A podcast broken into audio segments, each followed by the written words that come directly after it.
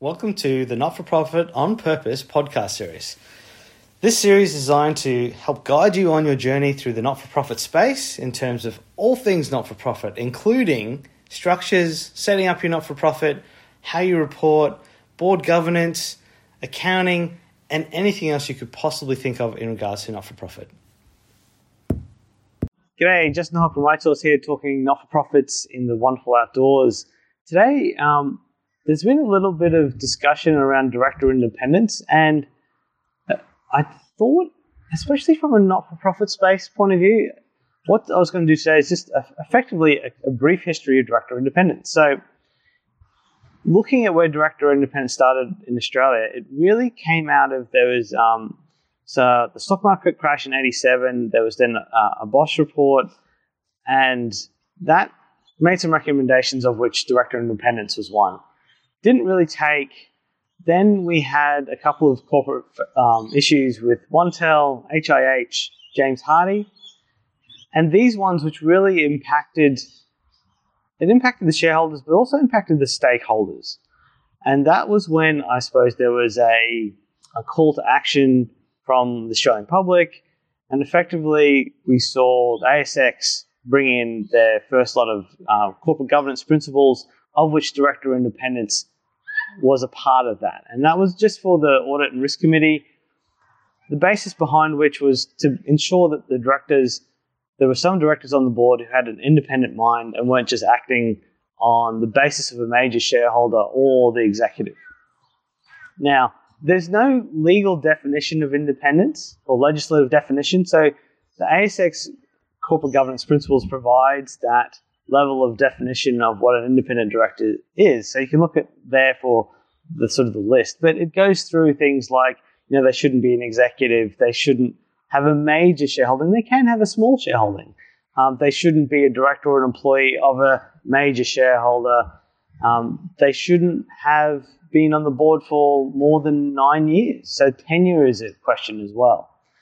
So that's the ASX definition of independence. Now, in the not for profit space, there is no requirements. ACNC does not require there to be independent directors. Um, the need for independent directors really comes down to ensuring that conflicts of interest are managed. That's really what we're doing here. Like, if you're not independent, basically saying you've got a major conflict.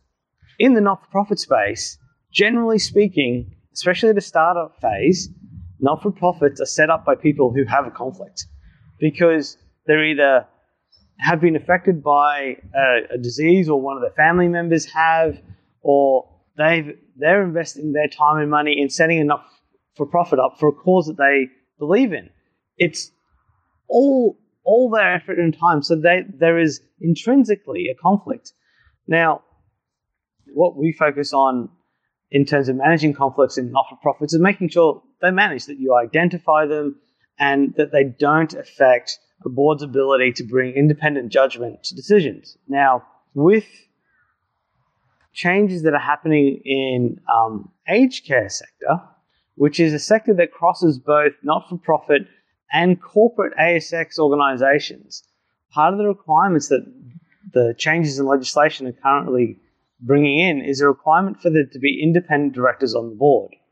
Now, for an ASX organisation, that's relatively known in terms of what you're asking for. In the not for profit space, well, that's never been a requirement. It's causing a lot of angst.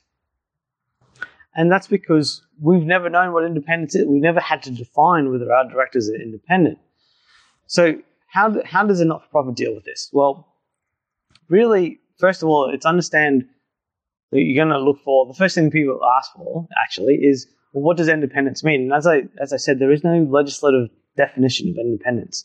So all you can really look back on is what the ASX defines as independence. So you can start there. The other point to then note is you need to be comfortable as an organization that the directors on your board are bringing an independent mind to their decisions. So, yes, you'll have guidance on what independence is, but again, the way that you can deal with this is really form a view in your own organization that the directors on your board are bringing that independent mind and why you think that.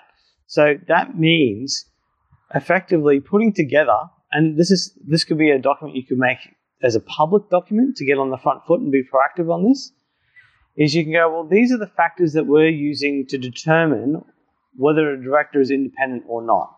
So that can be tenure, it can be whether they're a member, whether they're a member of another another body that's involved with the organization.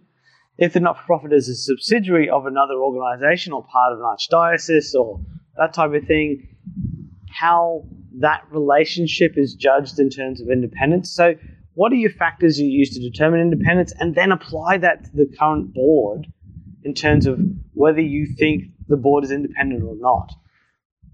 Why I think this is a good idea if you're concerned about the new aged care and independence is it allows you to be proactive and, and put a case forward. By being proactive, generally speaking, that puts you in a better position because then you can show to the regulator, to your consumers, that you are proactively thinking about how your board is managing the governance of your organization and that it's being done in an independent way to make sure that your customers are getting the care they require. And I think that type of context and that type of transparency is really the gist of what the, the, the legislation is looking for, not necessarily to enforce um, rules on your organization, but to aid transparency so that those who are moving into aged care have a clear line of sight of who they're dealing with. The other thing, then, more broadly from the not for profit space, the not for profit, this is the aged care industry is one area, but there's a lot of industries that are not for profit are involved in that are in both you know, for profit and not for profit areas, like NDIS, as an example, like education, like a lot of health services. I mean, this could be something that any organization working in the not for profit could look at doing just to be, I suppose, lift their level of governance, but also preempt future legislative changes that might come in and really be on the front foot and be that progressive, leading not for profit that I think a lot of not for profits want to be. So, there's a brief history of director independence and a sort of impact on the not for profit space. If you found today's video useful, we've got a whole heap of not for profit and governance videos on our YouTube channel. Check those out. Um, otherwise, definitely feel free to give me a call or drop a comment um, if you've got a question around director independence or any other not for profit topic. Um, otherwise, thank you for your time today. I appreciate you taking time to watch the video. That's it for me today. It's been Justin Hogg from Right Source. If you liked what you heard today, feel free to subscribe to the podcast series. And if you'd like some more information, check me out on LinkedIn. I'm happy to connect and answer any questions you might have. Otherwise, thanks for listening. It's Justin Hogg from Right Source.